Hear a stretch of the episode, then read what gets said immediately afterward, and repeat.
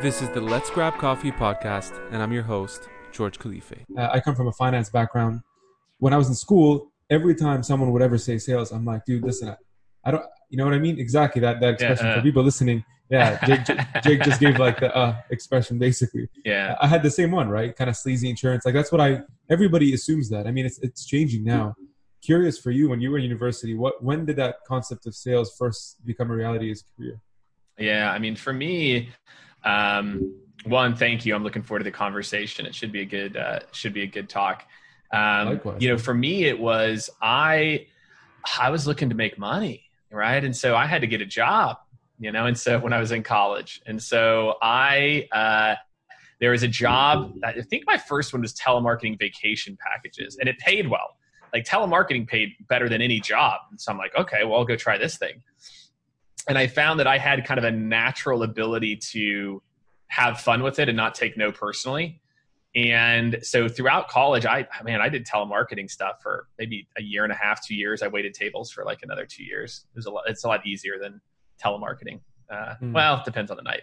Um, but that was it for me, man. I, I started to realize, and then really after my first job, I started to realize, like, okay, I'm I'm like, like I'm like I'm I'm better than most people at this thing. And I, you know, I was able to absorb things faster, pivot faster, not get stuck in my ways faster. And so I think that really helped me to grow faster. Um, you know, whenever I really decided to kind of make sales my profession. Right, because in many ways, I mean, I, I can resonate resonate with that too. Is like for me, it was more of a of a personality trait to start, right? And I, I think a lot of salespeople will will understand that or empathize, right? Like you have you have maybe a bit of charisma, you're an extrovert, and I think a lot of people think that to be a professional salesperson, that's all you need, but that's really only kind of an ancillary Yeah. feature, right? I've never, Uh, I've never seen someone whose aunt told them they should be in sales actually be good at sales. Like if your aunt told you to be in sales, you're probably in the wrong profession. Or oh, you like to talk to people, you should be in sales. Oh, uh, no, that's not that's not what sales is. It's not shooting the shit with people. It's not being likable. Like there's a lot more, you know, to the process. You know, project management skills, industry knowledge. You know, to your point of like what it means to be an actual professional salesperson. There's a lot of different. technique, etc. Yeah. Yeah, and like I remember, I did uh, I did a, a year, uh, kind of very deep, you know, sales sales dive uh, a couple of years back, and really started to understand like all the techniques that's required, and it's it's really more of a science, man, than than, than something you can just wing. You know what I mean? Uh, That's exactly point. it, man. Most people don't realize that. Like it's it is, and I, it was took me till I was about 26 or 27 when I finally realized that I had a leader. Um, I was kind of like naturally good, and I was naturally doing well, but I had a leader who. Um, I was struggling at this new job I had started, and he's like, "Dude, read the script, follow this exact process." I'm like, "No way, dude, no, not Jake Dunlap. Jake Dunlap does not follow scripts and processes." He's like, "Dude, do you think there's a reason we train a thousand people on this?" He's like, "Do you think we're stupid?" I'm like, uh, well, probably not. And then I did it, and I closed. I've told this story a bunch of times. I, I closed sixty thousand dollars in new business the next the next month. So that was my like massive wake up call. Like, oh, you know, wow, this is there. This really is a process. You know, there's definitely some science, you know, some art behind it, and that's kind of what sep- separates you know B plus from A plus players. But you know, if you can follow a process, you can be decent at sales.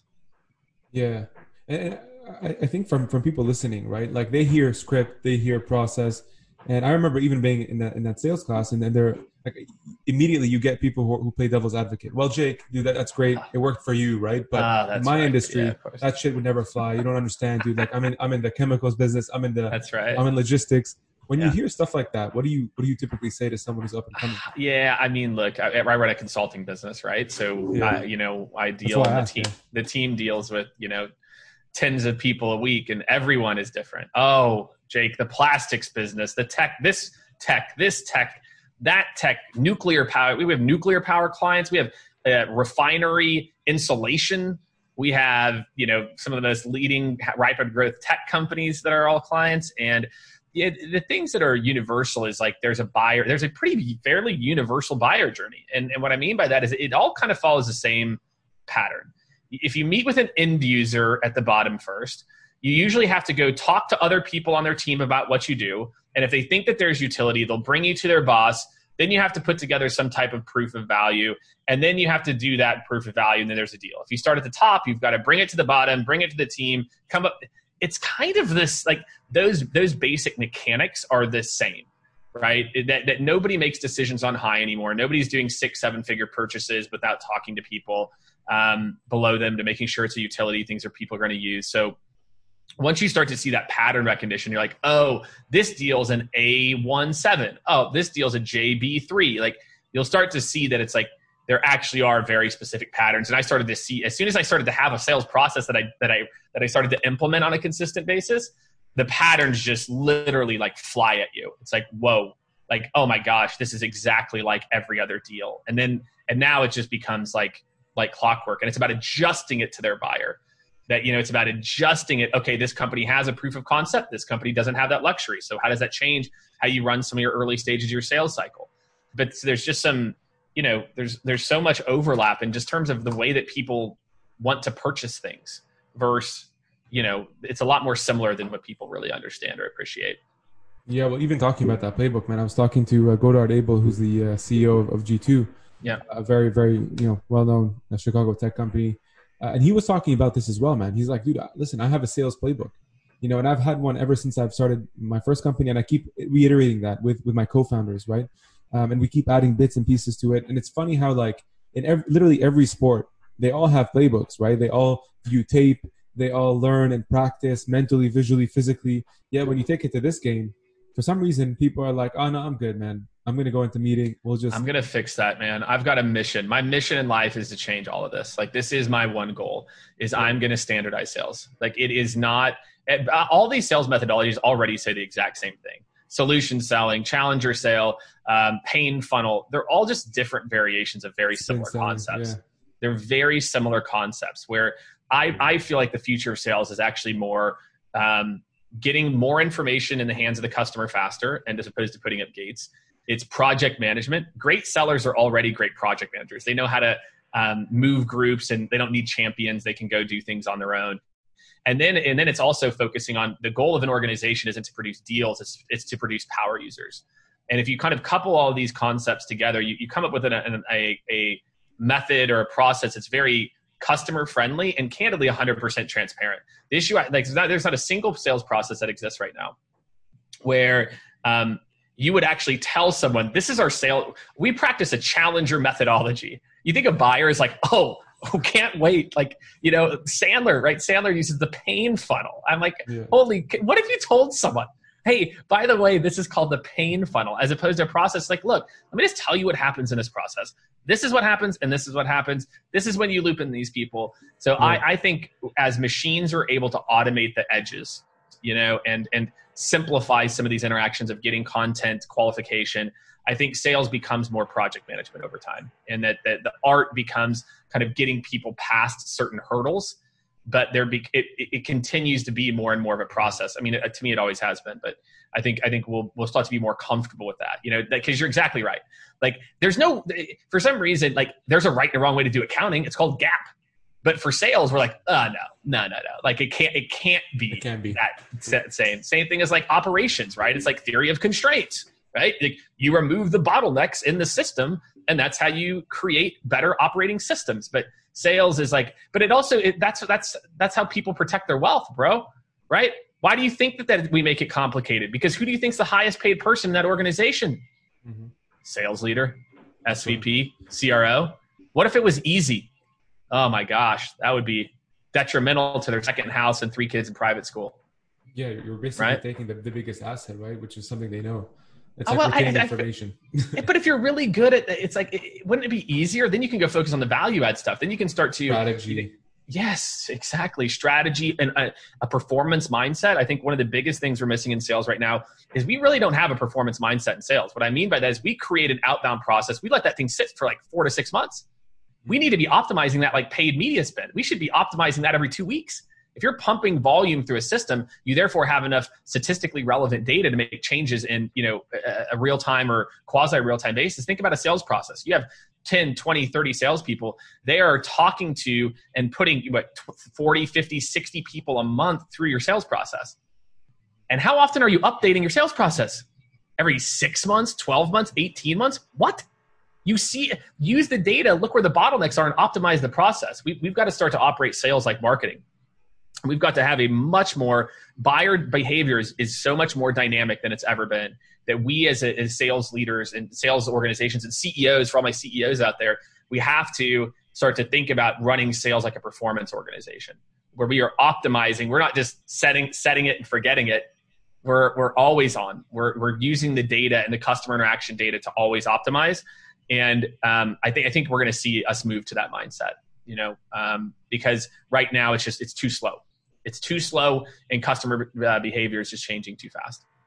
Yeah, I mean, especially like I guess during a time like a pandemic, right, where a lot of it is virtual. It's funny too. You, you talk about sales being more like marketing, uh, and I know you're a power user of LinkedIn, so am I. You know, we create a lot of content, uh, and I think it's it's interesting for a lot of sales folks who are now starting to grasp the fact that yeah. listen, like social channels aren't a joke, right? I mean, uh, it's better to be the fish that rides the wave versus the one that gets caught in it. I always say that. But curious from your perspective, like how do you how do you help someone create a brand that doesn't necessarily know what what what story to create behind what they do or what they're trying to sell, right? Well, I think most marketing doesn't. I think most marketing departments think it's a throwaway too. In, mar- in marketing's world, if it's not paid, how could it actually be a lead generation channel? And that is right, like what's the ROI, right? B2B marketing, the, the number one lever that they're underinvesting in is LinkedIn organic. Like you can get the same amount of reach as you could with paid.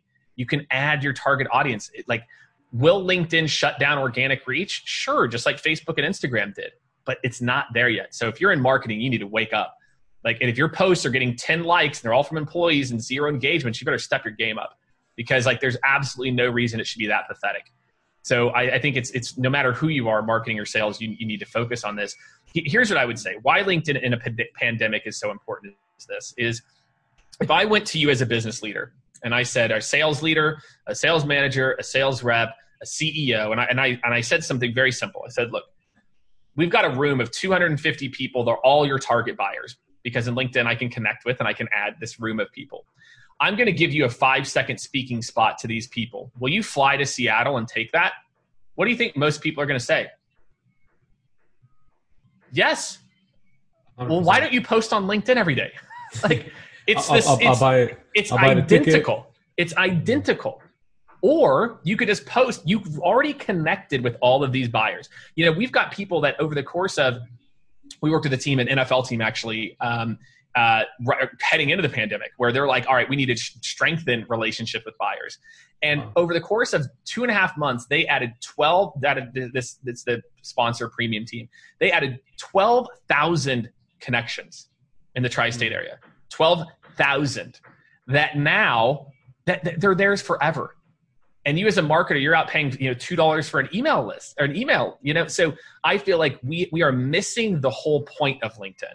Is the whole point of linkedin is you you want to position yourself and your company as an industry expert. Why aren't you doing it on linkedin? That is mm-hmm. where your buyer if you're in b2b if you're in b2c there's different it's the same it's the same playbook. It's just different you know maybe a medium you know? But I just feel like right now that there's there's such an opportunity for teams, and the the results that these reps are seeing is just is ridiculous. Like the, the top reps are like sometimes not even calling and emailing, or they're like mixing it in, but they're always leading with LinkedIn because if I can like and comment a couple of your posts and then I call you, you know who I am. Right. Why wouldn't you start there? Why would you start like you know what I'm gonna I'm gonna start with as hard as possible and go completely cold at you makes absolutely no sense. So front loading a lot of sequences with LinkedIn is, is kind of number one for sales. But overall, we just need to change the way this isn't about being famous. It's about be, being known as someone who knows what they're talking about in your industry, and LinkedIn is the best place digitally to do that. Mm-hmm.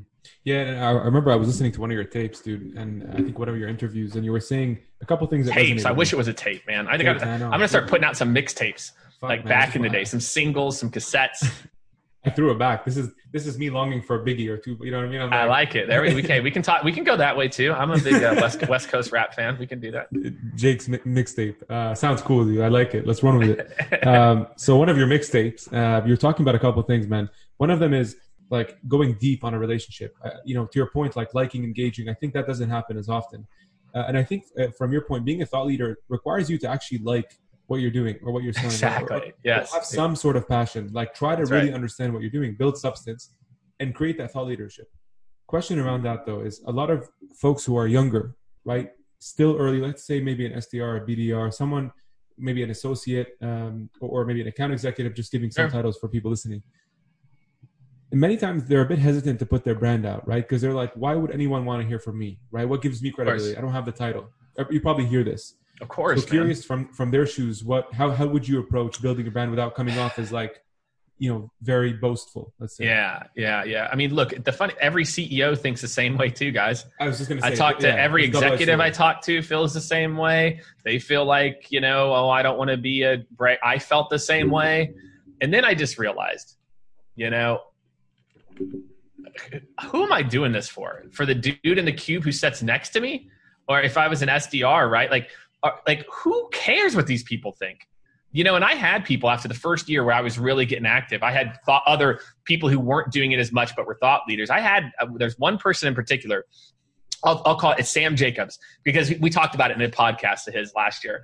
And he, you know, he told me, he's like, Jake, when you first started posting, I was like, oh, who's this guy? Like, what's he doing? And then, like, you know, I talked to people and they kind of talked through, like, well, this is the the goal of it.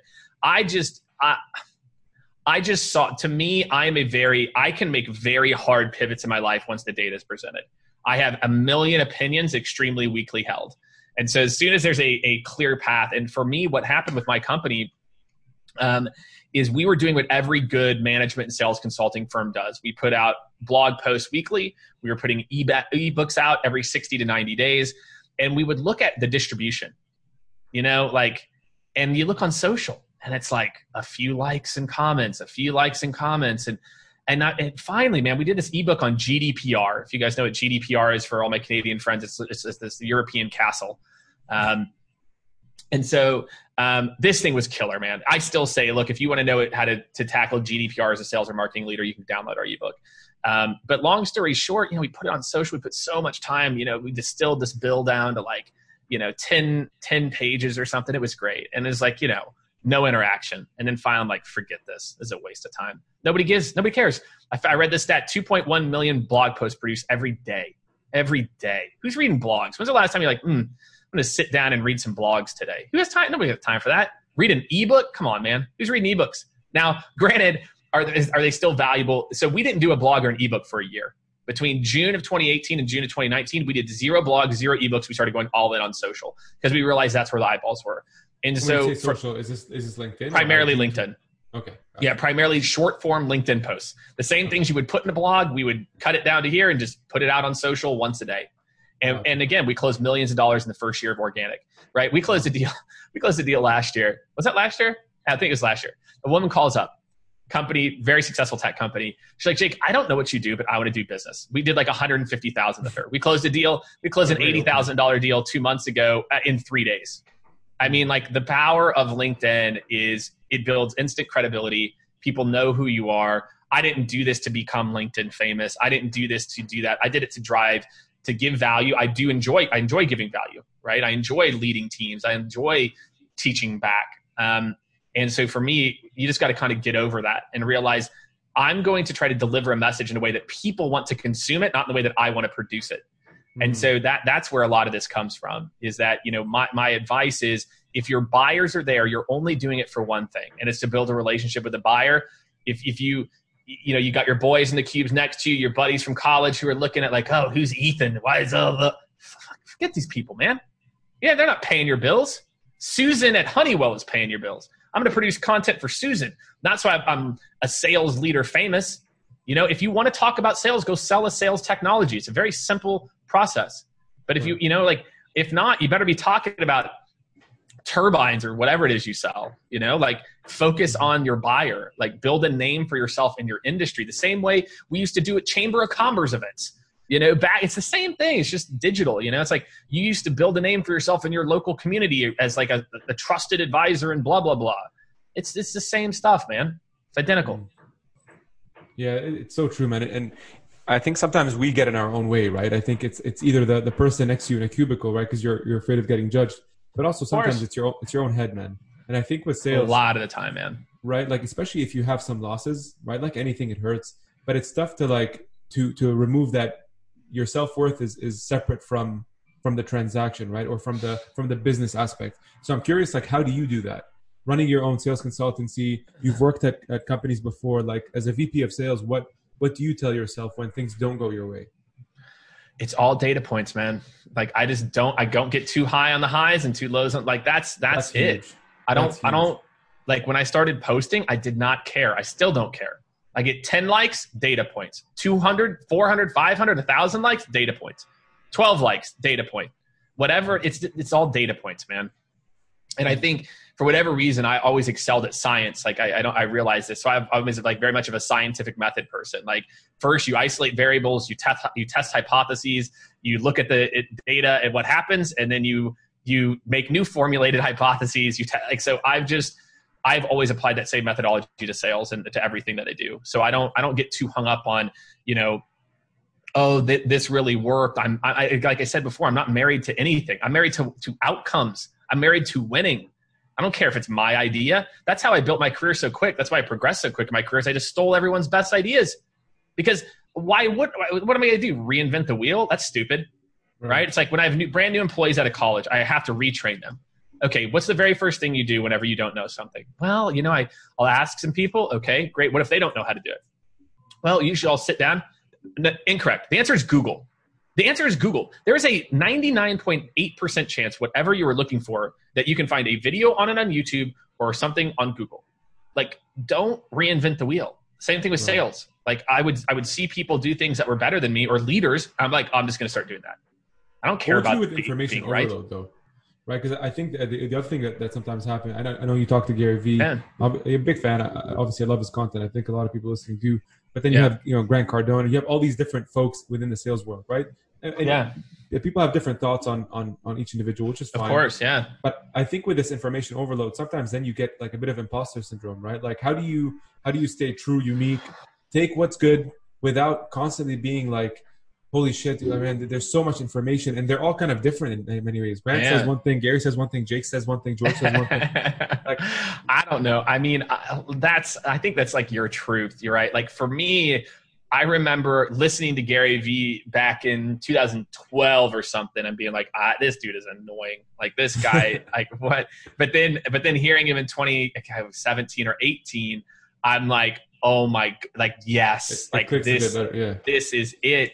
And when I look at Grant Cardones and the other guys, look, for me, it's tasting. It's like what Gary, like, oh, I like that little part of what he said or she said. Oh, you know, um, what's that woman, Amy Robbins? Like, there, there's there's all Right. these different people, and, and you just you just borrow clips of what what feels authentic to you. A lot of what Gary does feels authentic to me. Like personality wise, I'm comfortable putting myself out there. I'm comfortable with defeat. I'm comfortable with failure. I'm comfortable with so for me, Gary's a good echo chamber for that I enjoy listening to. For me, Grant Cardone um, is not so much. I but but but I can learn from anybody. I learned that very early in my career. There are things Grant Cardone talks about that I think people can learn from, which is a you know a, a positive mindset, a growth mindset. That's kind of a universal trend I think you, you see about across a lot of these guys.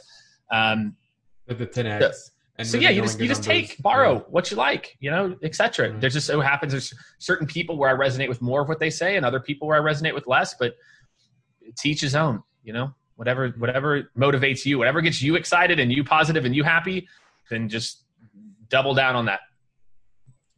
Someone walks in right now in your door and is like, "Hey, Jake, dude, I wanna, I wanna be like you, man. I wanna, I wanna be the VP of sales of Glassdoor. Yeah, I want I want to work at a tech company that was acquired by Yelp and eventually start my consulting company.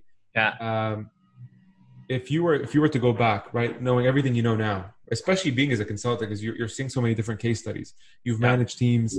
What would what would be like like a maybe like a your your your top ten commandments? You know what I mean? Like what what, what would those guiding principles be? Really? Yeah. They yeah. don't have to be Uh, ten, by the way, but like what what Uh, would ten- those? yeah, no, I mean, there's a lot. I mean, I, th- this is a really good question. No, no one's phrased this question this exact way. I've told like origin stories and things. Uh, you know, look, uh, let me. I'll tell you a little bit about me. Right, I took Please. five and a half years to graduate college. I came away with a two point nine something GPA, like nine eight, which still Oh. I still think about going back and taking like one class just to make it a three. But you know, I, I graduated when I was 23. You know, Right. and you know, I because I had done sales in college, when I got into the professional world, I was immediately already a step ahead. I already had some real world experience in college. Um, so when I went into a sales role, I rolled these kids from Princeton. I rolled these kids from all these schools because they, they, I already had the hustle. The Um, practicality. Yeah. Exactly. Uh, my my big thing. I am a student of the game, and and so man, when my between the age of twenty three and the age of thirty, and even now, you know, my wife will tell you, etc. Like, I I studied sales. I studied the psychology. I read all the old books from Zig Ziglar and Brian Tracy. I listened to CDs on, you know, CDs on or books on CDs. Like I wanted to learn so I could get better faster. And I, I realized that I could get better faster if I listened into what other people were doing that was successful. I read, but I, I think, you know what, as I'm talking through this, the consistent theme is I very early on took my own professional development into my own hands. Right. I was right. very lucky. I went to work at a company called Career Builder in the late 2000s. Um, they also invested in my career. They went and paid for me to get an MBA. Mm. Right. I, I, I realized I was at that point in my career. I actually wanted to learn stuff and not just get a degree. And so I went back. I went to school full time and worked full time for 18 months straight, no breaks, and and you know ended up with a what 3.66 GPA, something like that, because I wanted to learn. I went back to school the second time to actually learn stuff, but I did that for me. Yeah. I did it for Jake Dunlap. I didn't go for an MBA. If you go and look, the amount of people that actually know I have an MBA is extremely, extremely low right? Because I didn't do it for these other people. I did it for me because I realized, man, all I knew was other salespeople, and I needed to up. I wanted to up level and grow as a human. And yeah. so you don't have to go get your MBA. I'm not saying that that's your path, but for me, that was my path. And I didn't need someone to go tell me to go read a book. I knew if I was going to go into leadership, I should start reading leadership books before I get the job. Mm-hmm. And so I feel like if you look at my my commandment or whatever it is, I consistently invested in my own professional development. I was able to open myself up as a book. Here's where I'm doing really well, knowing where I want to be. I always I talk about this concept of the next next step in your career. If you don't know what have an idea, and it doesn't have to be the perfect role, an idea of what your next next steps looks like, how do you know the steps to take between now and then? And so I was always very honest with myself. Like I'll, I'll, give you a perfect example. I was at Career Builder, two and a half years straight. I was a number one leader in inside sales out of 25 teams in percent to quota, two years straight right? The next roll up was a manager role that was kind of like this like quasi promotion, but I'm like, I'm already doing this stuff, man. I'm already managing similar reps, closing similar deals on my team. I, if I want to go, I was 29, 8, 29. I'm like, man, if I want to go and lead grown ass men and women who are 45 or 50, I need to go learn enterprise sales. So I quit my cushy manager job, moved to San Francisco, and went back into the field. And within six months, I got promoted to national account executive as the youngest national account executive out of 75 reps that were national account executives, um, closed big deals with big companies, learned that motion.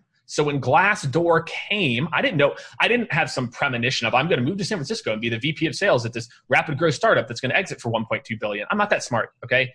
But what I am smart enough to know is like I, I was very honest with myself or what are the skills I need to round out. And so when that opportunity came to be the, you know, the head of sales at Glassdoor, I had successful leadership experience. I had a proven sales process that I implemented with team.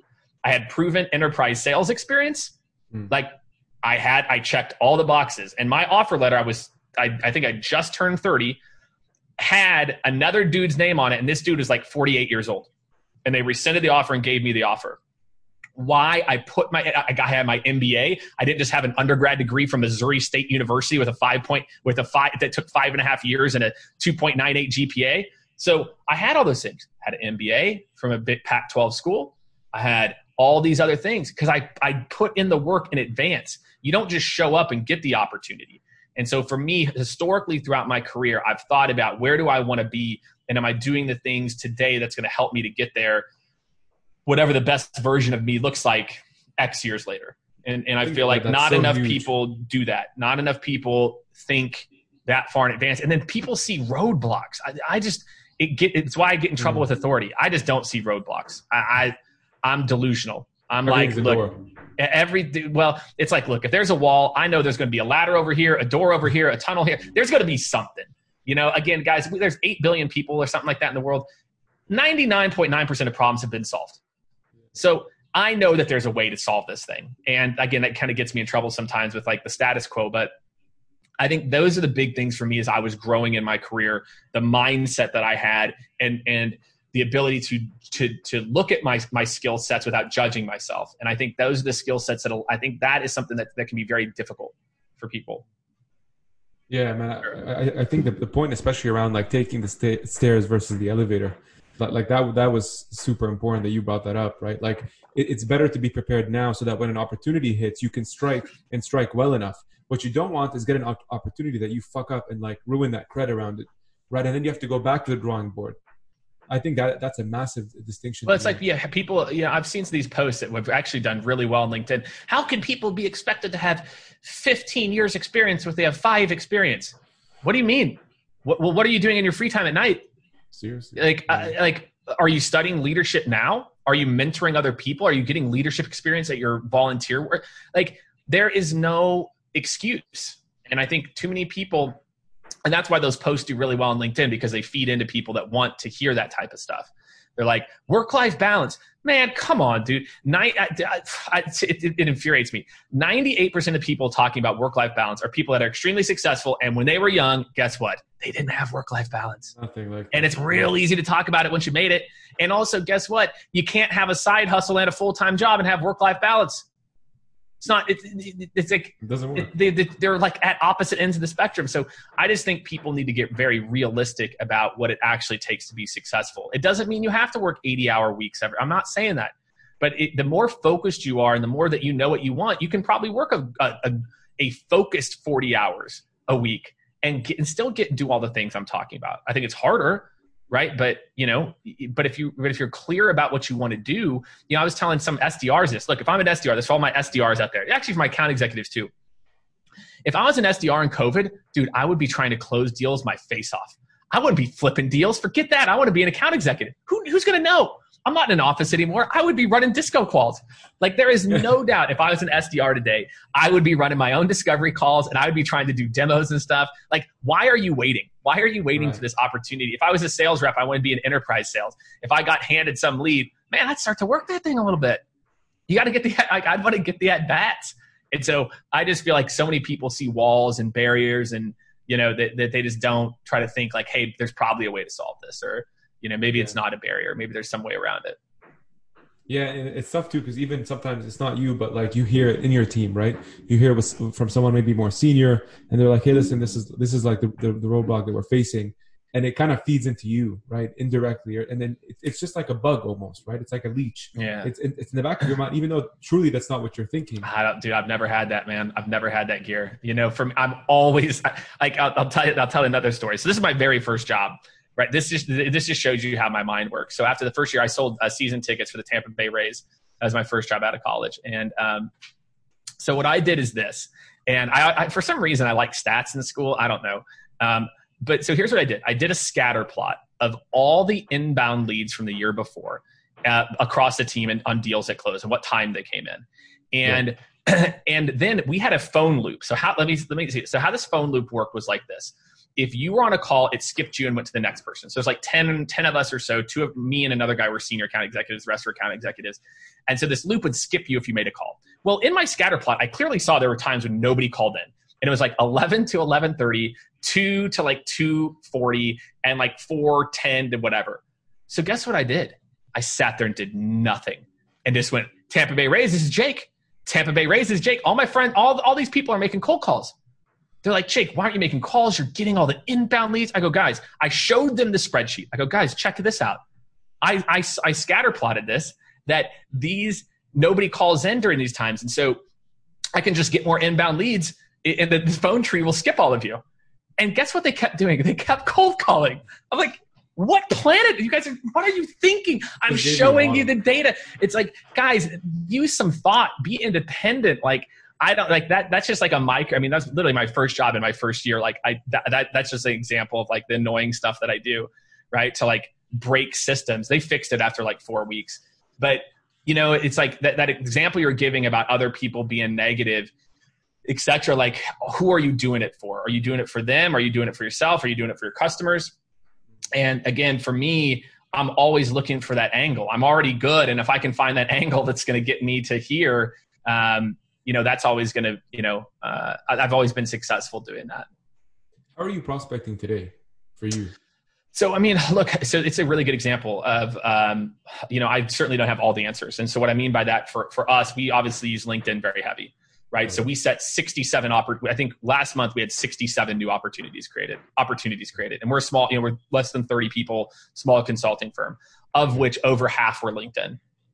Then we have a lot of BD partners. So I have an alliances team that nurtures nurtures those. And that goes back to it. Like for us, our path to market isn't direct you know because that's not, not how professional services grow instead it's about a partnership ecosystem we have tech and we have services partners right and then brand and organic and word of mouth and G2 crowd and that, this type of stuff, right? Like, so for us, we do a little bit of direct, but for most, we're, we're invested in alliances. You know, we call it alliances, not partnerships. And we're invested in um, brand and organic channels, webinars. You know, we're, we're launching a podcast at the end of the quarter, like those types of things, because again, it's following the blueprint. If this is how all these other firms grew, like and we tried direct trust me we tried direct and, and there's there's a, a, like a few product sets we're coming out with that we think are going to be more clearly a direct sale. But for us that's how we're doing it. We have a full-time sdr full-time salesperson or sales leader two people doing um, alliances and sales as well too. Um, but that's how we're doing it. Um, but again it's about where do your buyers live and how do they interact? You know to to want to engage with a consulting firm you usually have a need. And so a lot of companies don't have a need. And so you've got to try to make sure that you're positioning yourselves to be top of mind whenever that need comes up. And I think we're doing, and that's where we, that's why we invest so much in LinkedIn and in posting on LinkedIn so consistently. Did you ever see see someone who like blew your mind away by, by going kind of above and beyond sales from from a creative lens? Like, is this is there a story that you saw that you're like, oh man, this person just fucking crushed it, right? Like, did this strategy like all the time, man, all the time. But it's all, but they're all like this. So like, you know, I'm just thinking of some of our clients, right? And you know, we do a lot of LinkedIn work for cl- cl- companies, right, that are trying to institutionalize LinkedIn, not this social selling crap of like, you know, connect the like. We are doing some deep plays, but these guys, but but we can execute all of it in outreach or whatever you use. Um, and you know, I'm just thinking of there's there's one rep in particular and all he's been doing is taking our different frameworks around liking and commenting and, and mixing in calls and emails. This dude set so what this play was simple. He views your profile, sends an email that says connecting, uh, you know, from you know saw your profile connecting on LinkedIn. Then he sends a follow up email day two. So it's like day one email, day two email. This dude said this is right out of the gate, and now the results are, are bonkers. The first two days he set six meetings, two inbound calls. It's you take the pieces with outreach in these tools you have so much data that goes back to that performance mindset i was talking about and nobody's doing anything with it you get the data that step three is converting why not move step three up for 100% of your team like i like i would destroy every single sdr out there because again i would just be lazy i would just look at the data of what the top reps were doing and i would literally just verbatim go do that thing and then once I saw that that started to work, I'd then go try nuances on top of it and I'd start to A B test and then I would destroy everybody. And I feel like not enough, too many people are trying to reinvent the wheel. And so again, like I'm, I'm just thinking about what he's doing. I'm thinking about, um, uh, like again, like Gong released some data. They released a report. I love this report, and it talked about how the um, uh, the best call to action right now isn't a specific date and time. It's let me know if there's interest in learning more and I'll, I'll put together a few details and maybe we can connect on that next week. So it's like, let me know if there's interest, if you're interested in learning more. Right. I had been doing it the same way for 16 whatever years of date and time and teaching that. I've completely hard pivoted. I now say every call to action should be about, you know, let me know if there's interest. Get them to say yes, there's interest in learning more, and then you get yeah. the meeting.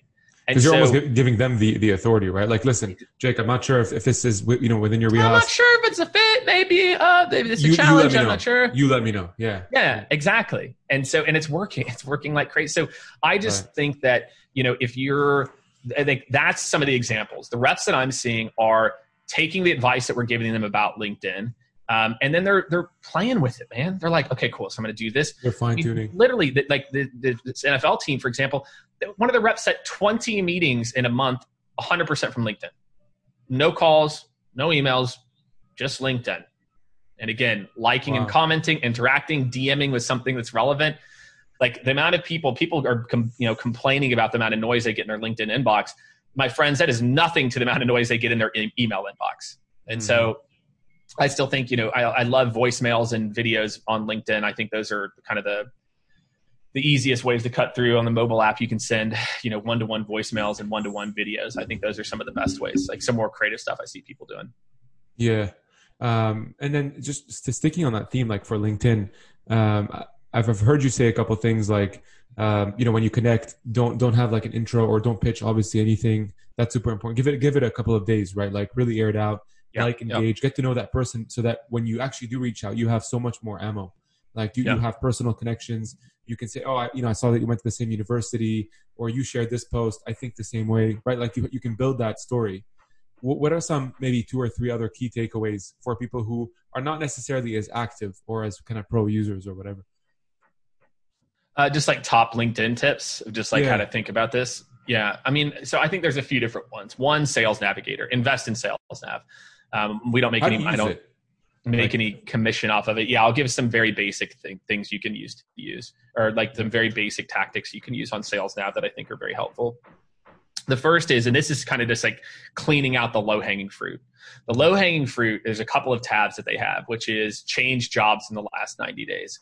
Consistently, we've seen people that have changed jobs in the last 90 days are looking to evaluate new solutions. No one hires a new SVP and says, you know what, Tim, just keep the status quo. Like, just you know things are good just just don't do anything different right? So if someone's changed jobs in the last 90 days that is a good time to reach out to someone. They're going to be actively evaluating not in their first 30 days but in their night day 60 day 90 there's also a tab that says um, follows your company so if a lead that you put in your list follows your company then you can go straight for the dm and what i tell every sales team is this exact thing if you can't set a meeting with a lead that follows your company you suck at sales like they follow your company. Like, and LinkedIn is telling you now these people follow your company.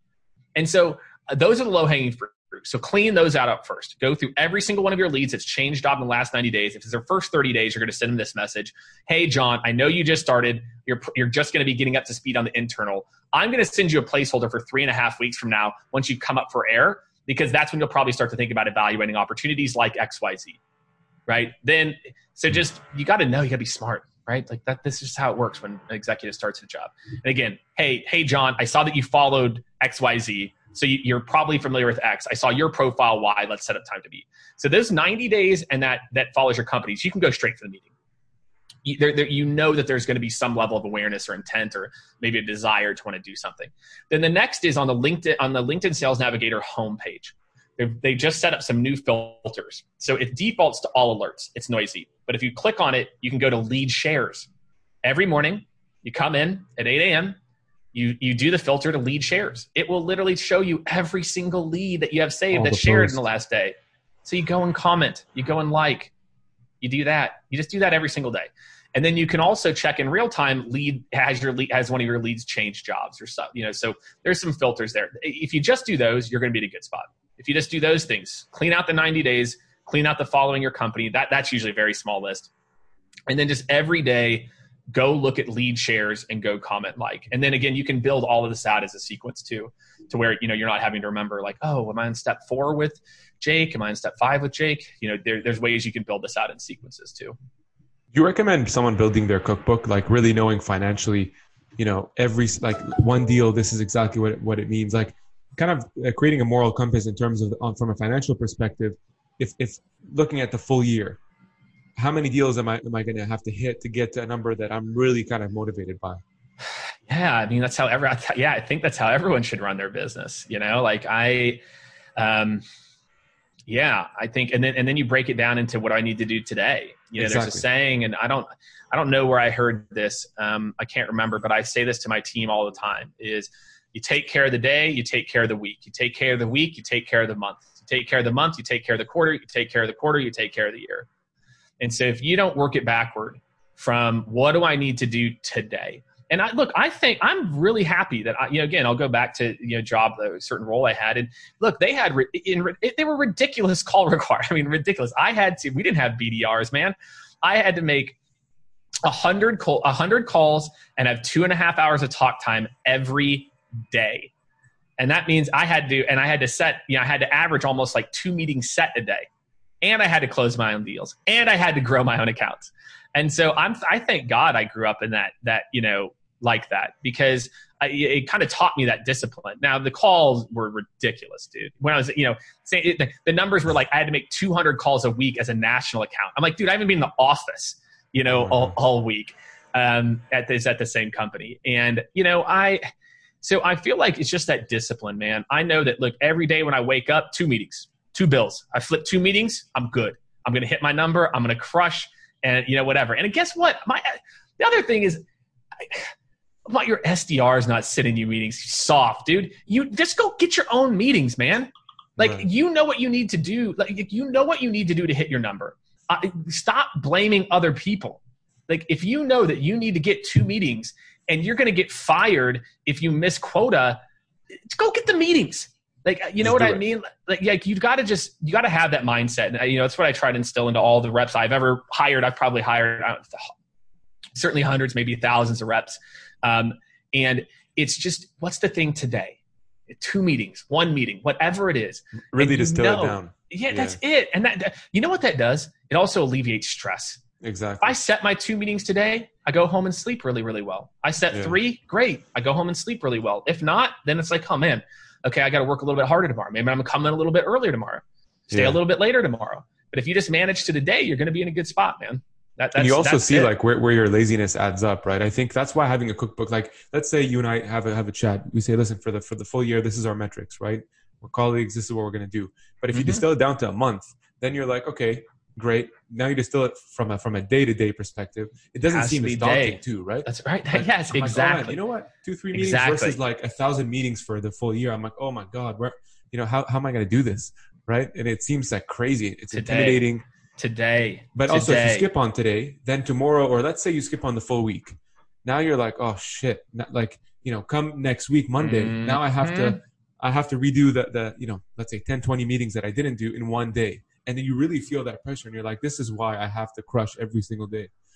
Dude, that is exactly it. That is exactly it, as opposed to the opposite, which is again, I'm just going to focus on today. Did I Right. do a job today? Did I finish this thing today? And then then you just don't have to think about it as much. You know, it's like that's how I've always been. I hate I it's how I, I run my sales process. I try to reverse engineer to like deal with all objections. Um, you know, what's the outcome going to be? What's this person like? How can I reverse engineer the outcome? Again, I need to hit 30,000 this month. How am I going to reverse engineer the outcome? You know, I need to hit X for the year. How am I, or the quarter? How am I going to reverse engineer the outcome? And come up with that one thing. It's called leads and lags. Uh, Stephen Covey and um, his dad talk about it in a few different books in Seven Habits and uh, Mm. um, Four, Four. Disciplines of Excellence. And you know, it's called leads and lags. What are the things you can do on a daily or weekly basis that's going to equal the big the big change? And, and I've always uh, I, at first it was intuitive, but then over time I've learned how to hone to where I you know can continue to kind of focus it down to that. We got five left, man. I I, I want to be mindful, but speaking of Stephen uh, and, and his book about, around habits, I think so much about being a, a sales professional is not just kind of the business, but what you do outside of work that allows you to have the energy. Like when I'm talking to you, man, I can tell that you have good energy. I don't mean just like positive energy. I mean like you're not like, you know, George, and you're like taking deep breaths like you had a deep dish five minutes ago. Um, so curious, like what do you do? What, what's your what's your day routine? What's your morning routine that, that allows you to come into work and crush the, the numbers? Uh, it's interesting. So for me, it, it was, I mean, I'll just tell you about like when I was a rep in particular, it was discipline. I was almost always the first person in the office because again, remember I had those ridiculous call minimums. And so I Yeah. got ahead of the day.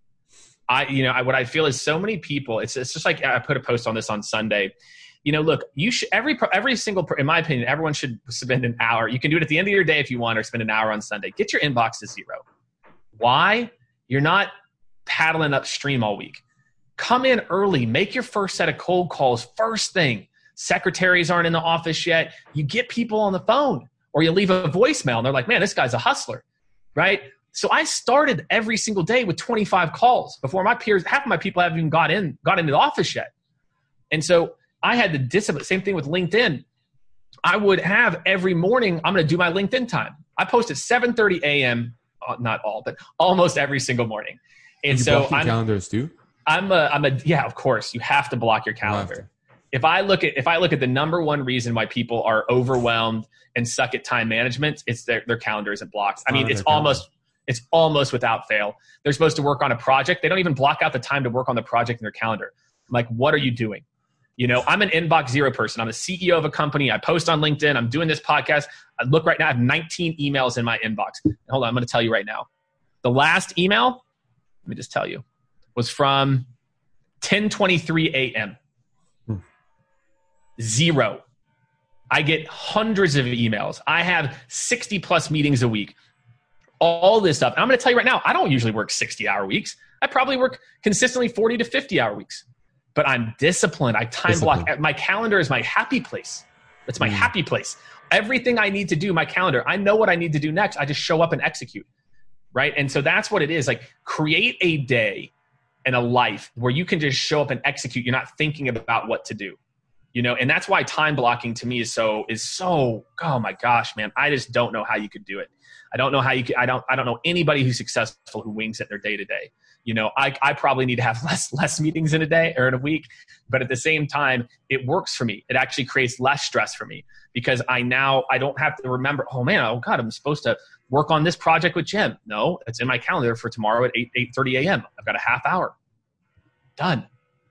My to-do list right now has three items on it my inbox has 19 how's that stack up to you i'm running a company why time blocking I take hmm. care of the things that need to get done first, and then the noise is the noise. I snooze. I do this stuff. I triage. I'm constantly adjusting my calendar. I'm running my, my day two, three, four weeks out, you know? And so you cannot be successful if you're not time blocking and get ahead of your day. Get that early stuff done. I think, yeah, I think Covey talks about this or someone does about like, you know, every day get that one thing you need to get done that, you know, first, and, yeah. Yeah. And, and it, it, man, yeah, there's a saying I learned back in, it's like called eat the frog you don't eat a frog in nibbles. You eat it like two or three. And that's how I treated the cold. It was about cold calling. So I, I did two or three cold call blocks of an hour. I had my tick sheet out. Just ate the frog every day. No nibbles, just ate it every day. It's like clockwork. Every day, 8 a.m., every day this, every day this. You know what I mean? And like discipline, discipline. That's it. If you found this podcast useful, make sure to share it out with your community. And if you haven't already done so, subscribe to the podcast And I'll see you next time.